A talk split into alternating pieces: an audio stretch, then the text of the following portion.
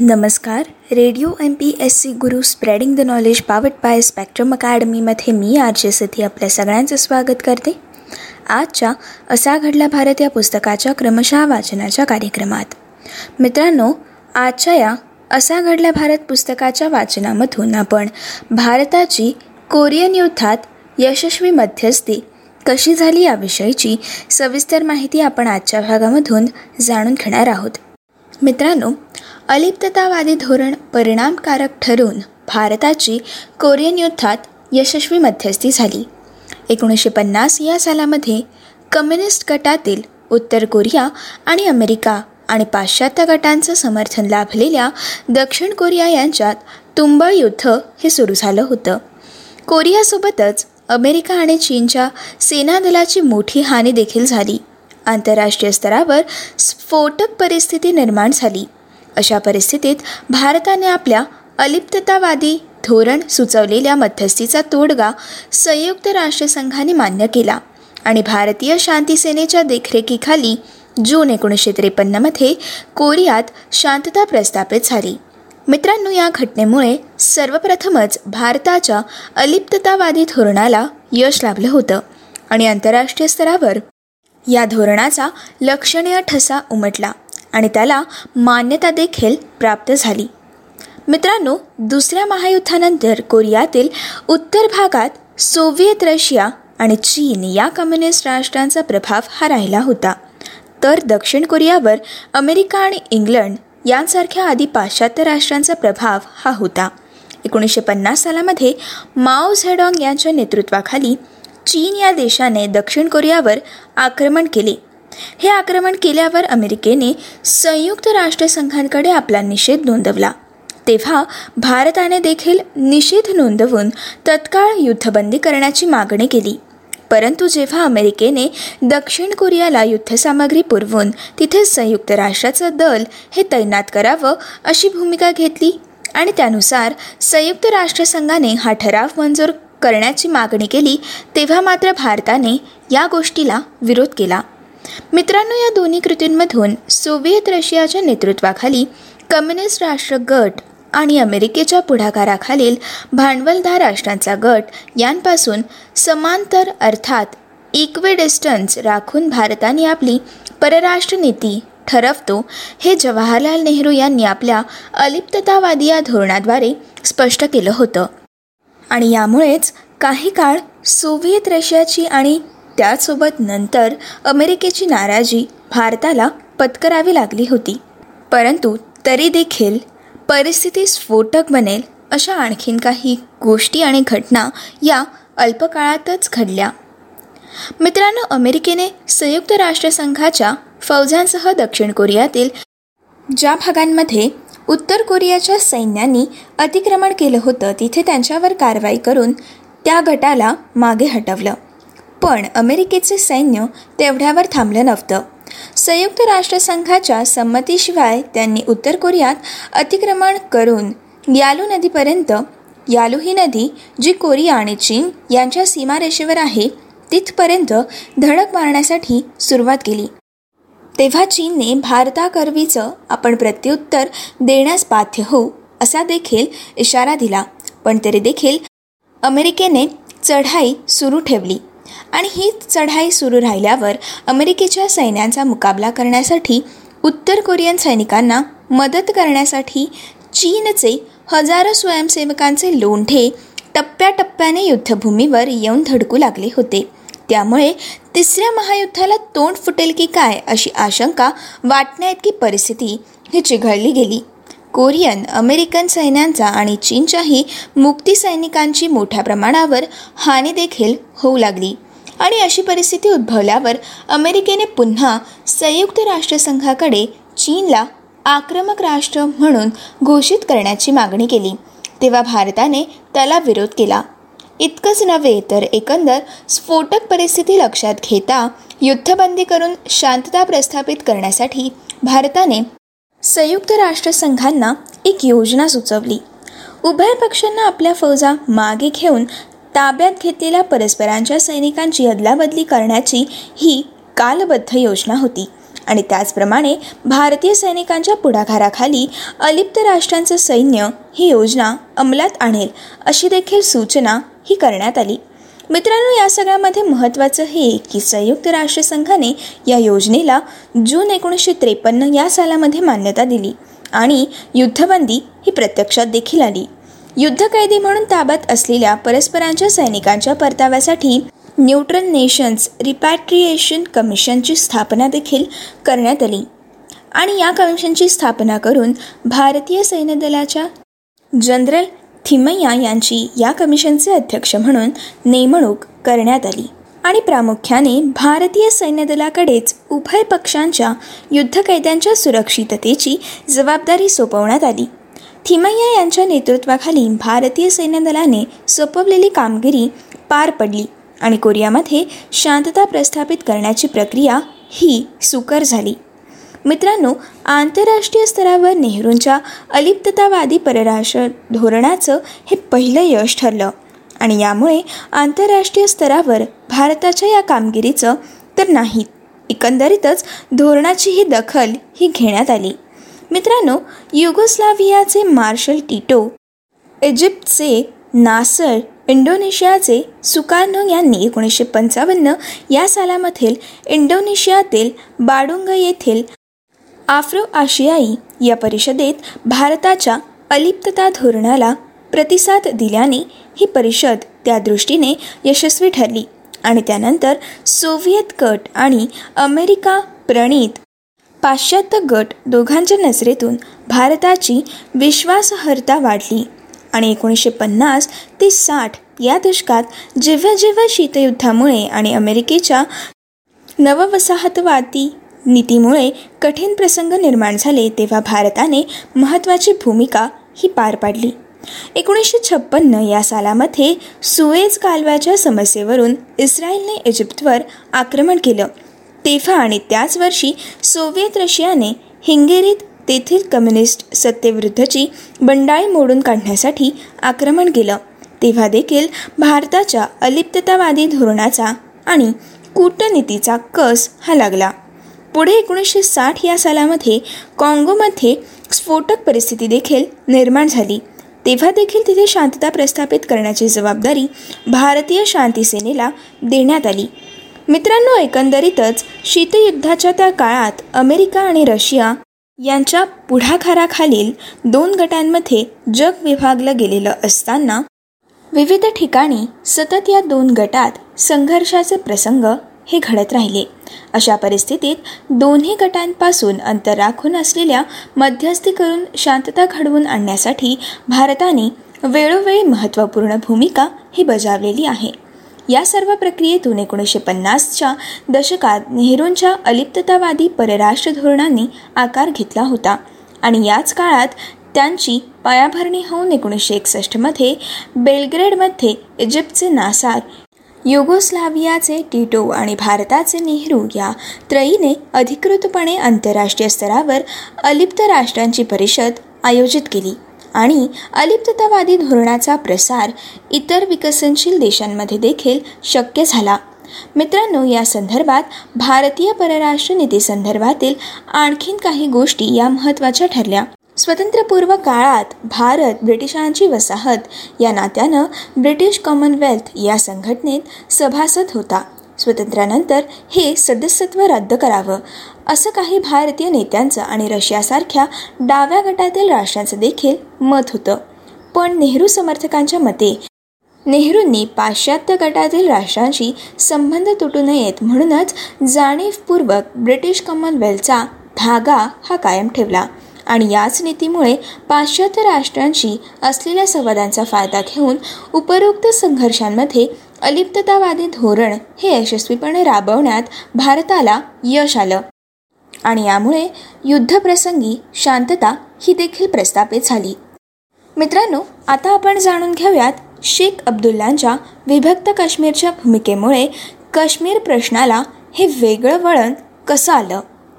मित्रांनो नॅशनल कॉन्फरन्सचे पुरोगामी नेते म्हणून पंतप्रधान नेहरू यांनी काश्मीरच्या सामिलीकरणानंतर ज्यांच्यावर पूर्ण विश्वास दर्शवला होता आणि या राज्याच्या सत्तेची सूत्र सोपावली होती त्या शेख अब्दुल्लांनी दहा जुलै एकोणीसशे त्रेपन्न रोजी प्रथमच विभक्त काश्मीरच्या मागणीला अनुकूल असं जाहीर विधान केलं.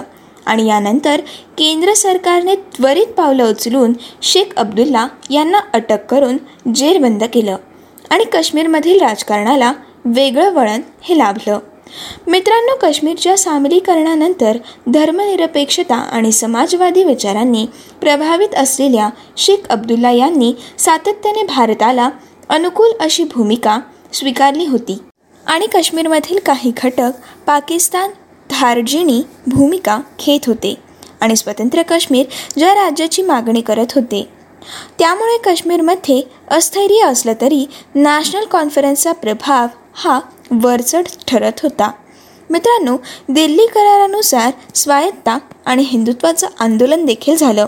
याविषयीची सविस्तर माहिती आता आपण जाणून घेऊयात. एकोणीसशे एकावन्न या सालामध्ये निवडणुकांमध्ये नॅशनल कॉन्फरन्सने सर्व जागा जिंकल्यावर शेख अब्दुल्लांच्या नेतृत्वावर शिक्कामोर्तब झालं. आणि शेख अब्दुल्ला हे काश्मीरच्या पंतप्रधानपदी आरूढ झाले. मित्रांनो त्या काळात काश्मीरच्या मुख्यमंत्र्यांना पंतप्रधान म्हटले जाई. सव्वीस जानेवारी एकोणीसशे पन्नास रोजी अस्तित्वात आलेल्या राज्यघटनेच्या तीनशे सत्तराव्या कलमानुसार काश्मीरला विशेष राज्याचा दर्जा हा बहाल करण्यात आला. आणि त्याचप्रमाणे तेथील मुख्यमंत्र्यांना पंतप्रधान संबोधण्याची मुभा देखील देण्यात आली. मात्र एवढ्यावर शेख अब्दुल्ला संतुष्ट नव्हते. त्यांच्या दृष्टीने काश्मीरसाठी अधिक स्वायत्तता त्यांना अपेक्षित होती आणि त्यामुळे त्या संदर्भात केंद्र सरकारबरोबर वाटाघाटी होऊन एकोणीसशे बावन्न या सालामध्ये उभय पक्षांमध्ये दिल्ली करार देखील झाला. या करारानुसार काश्मीरला इतर राज्यांच्या तुलनेत अधिक स्वायत्तता बहाल करण्यात आली. जसे की राष्ट्रध्वजासोबत राज्याचा नवीन ध्वज फडकवण्यास अनुमती दिली गेली. काश्मीर राज्याबाहेरील लोकांना काश्मीरमधील जमीन अथवा मालमत्ता खरेदी करण्यास अटकाव राहील हे मान्य देखील केलं गेलं आणि त्याचप्रमाणे काश्मीरमधील अंतर्गत तणाव दूर करण्यासाठी राज्य सरकारच्या संमतीशिवाय या राज्यात लष्करी बळाचा वापर न करण्याची नोंद देखील केंद्र सरकारने या कारवान्वये त्यांना हमी दिली होती. परंतु या करारानंतर देखील शेख अब्दुल्लांनी आणखीन काही अधिकारांसाठी पाठपुरावा करण्यास सुरुवात केली. या राज्यासंदर्भात सर्वोच्च न्यायालयाची कार्यकक्षा काय असावी? राज्यात अंतर्गत करारासंदर्भात केंद्र सरकारची अधिकार कक्षा कितपत असावी याबद्दलचे निर्णय देखील राज्य सरकारकडे सोपवावेत असे अब्दुल्ला शेख यांचे वाक्य होते आणि तसा त्यांचा आग्रह होता. या दरम्यान जम्मू काश्मीरचं भारतात संपूर्ण विलिनीकरण व्हावं या मुद्द्यावर काश्मीरमधील हिंदुत्ववाद्यांनी चळवळ देखील सुरू केली होती. प्रेमनाथ डोगरा हे या चळवळीचं नेतृत्व करत होते. त्यांनी एकोणीसशे पन्नासमध्ये प्रजा परिषद हा पक्ष देखील स्थापन केला होता. एक विधान एक प्रधान एक निशान हा या चळवळीचा नारा होता. एकोणीसशे बावन्न या सालामध्ये या घोषणेची जागा एक देश में दो विधान दो प्रधान दो निशान नहीं चलेंगे नहीं चलेंगे या घोषणेने घेतली. या काळात प्रजा परिषदेने आंदोलन अधिक तीव्र केल्यामुळे जम्बूमधील तणाव हा वाढला होता. राष्ट्रीय स्वयंसेवक संघ आणि भारतीय जनसंघाने प्रजा परिषदेच्या आंदोलनाला पाठिंबा दिला. जनसंघाचे नेते डॉक्टर श्यामप्रसाद मुखर्जी यांनी जम्मूमध्ये अनेक सभा घेतल्या होत्या. काश्मीरमधील हिंदूच्या मागण्यांबाबत जनसंघाने दिल्लीमध्ये आंदोलन देखील सुरू केल्याने केंद्र सरकारवरील दबाव हा देखील वाढला होता. काश्मीरच्या प्रश्नांवर धार्मिक असंतोष भडकवण्याचा धोका वाढल्यामुळे प्रजा परिषदेच्या अटक केलेल्या कार्यकर्त्यांना सोडून देण्याचा आग्रह केंद्र सरकारने शेख अब्दुल्ला यांना केला. तो त्यांनी नाईलाजानेच मान्य केला. प्रजा परिषदेने आंदोलन थांबवून काश्मीर सरकारबरोबर वाटाघाटी कराव्यात अशी केंद्र सरकारची भूमिका होती. मात्र वाटाघाटींसाठी काश्मीर सरकारने पुढाकार घ्यावा अशी आंदोलनकर्त्यांची मागणी देखील होती. त्यातून हा तिढा वाढत गेला. एकोणीसशे त्रेपन्न सालच्या मे महिन्यात डॉक्टर श्यामप्रसाद मुखर्जी आंदोलन अधिक तीव्र करण्याच्या उद्देशाने काश्मीर दौऱ्यावर गेले असताना त्यांना श्रीनगरमध्ये रोखण्यात येऊन अटक करण्यात आली. अटकेत असतानाच त्यांचा मृत्यू देखील झाला आणि त्यामुळे जम्मू भागात दंगली पेटल्या. जम्मूमध्ये असंतोष वाढत असतानाच नॅशनल कॉन्फरन्समध्ये देखील भारतवादी आणि स्वतंत्र काश्मीरवादी असे दोन गट पडले होते आणि त्यांच्यातील दरी ही रुंदावत होती. या साऱ्या घटना आणि घडामोडींच्या दरम्यान शेख अब्दुल्ला यांच्या मनात स्वतंत्र काश्मीरच्या विचारांचं बीज रुजले असावेत असं मानलं जात होतं.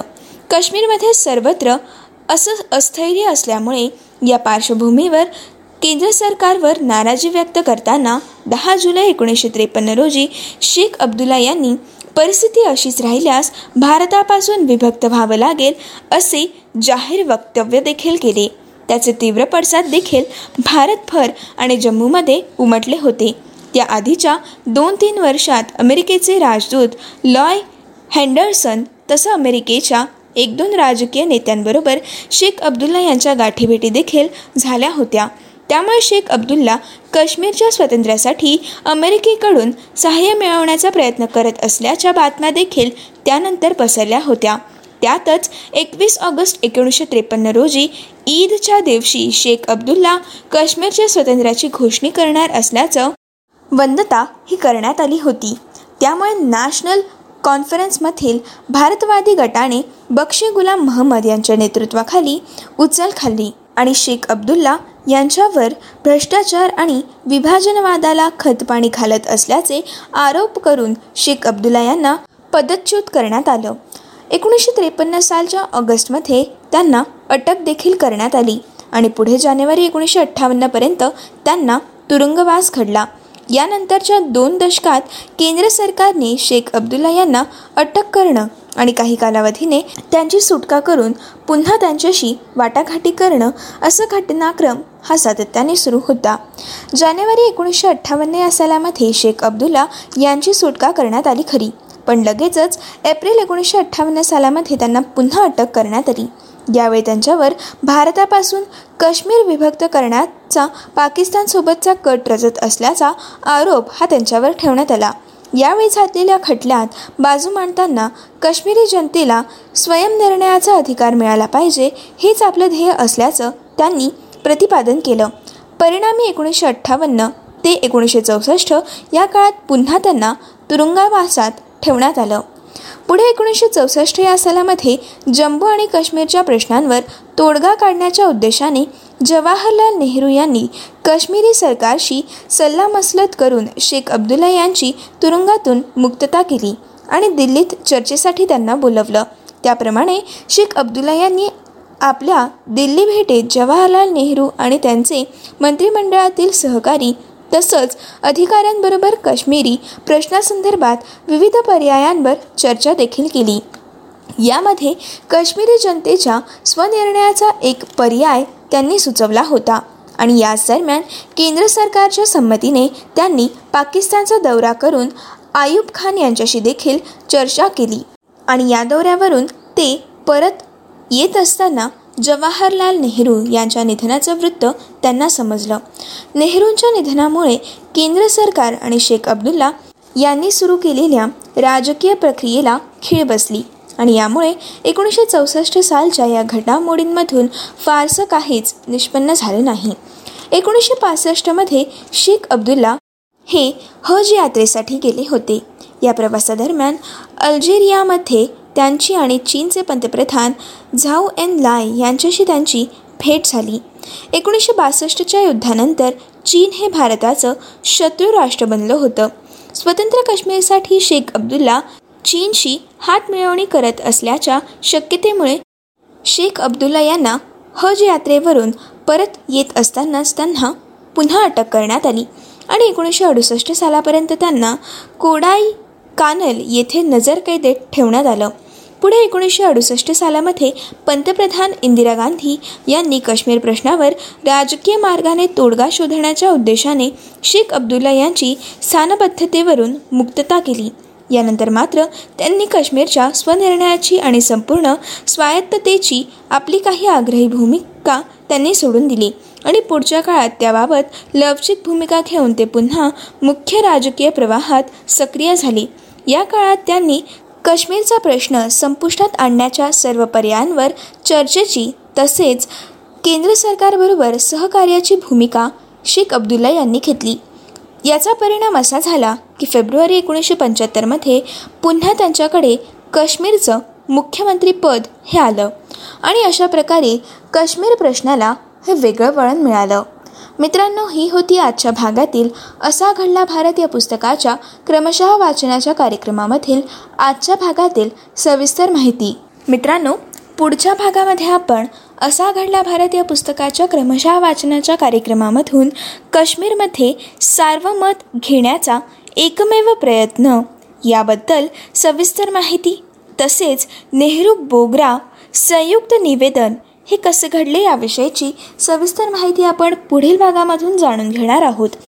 याचबरोबर आपण आंध्र राज्याची निर्मिती कशी झाली? तसेच एच एम टी या सार्वजनिक कंपनीची स्थापना ही कशी झाली याविषयीची सविस्तर माहिती आपण पुढच्या भागामधून जाणून घेणार आहोत. तोपर्यंत असेच काही वेगवेगळे कार्यक्रम आणि वेगवेगळ्या कार्यक्रमांमधून भरपूर सारी माहिती जाणून घेण्यासाठी ऐकत रहा. तुमचा आवडता रेडिओ ज्याचं नाव आहे radio M P S C Guru spreading the knowledge powered by Spectrum Academy.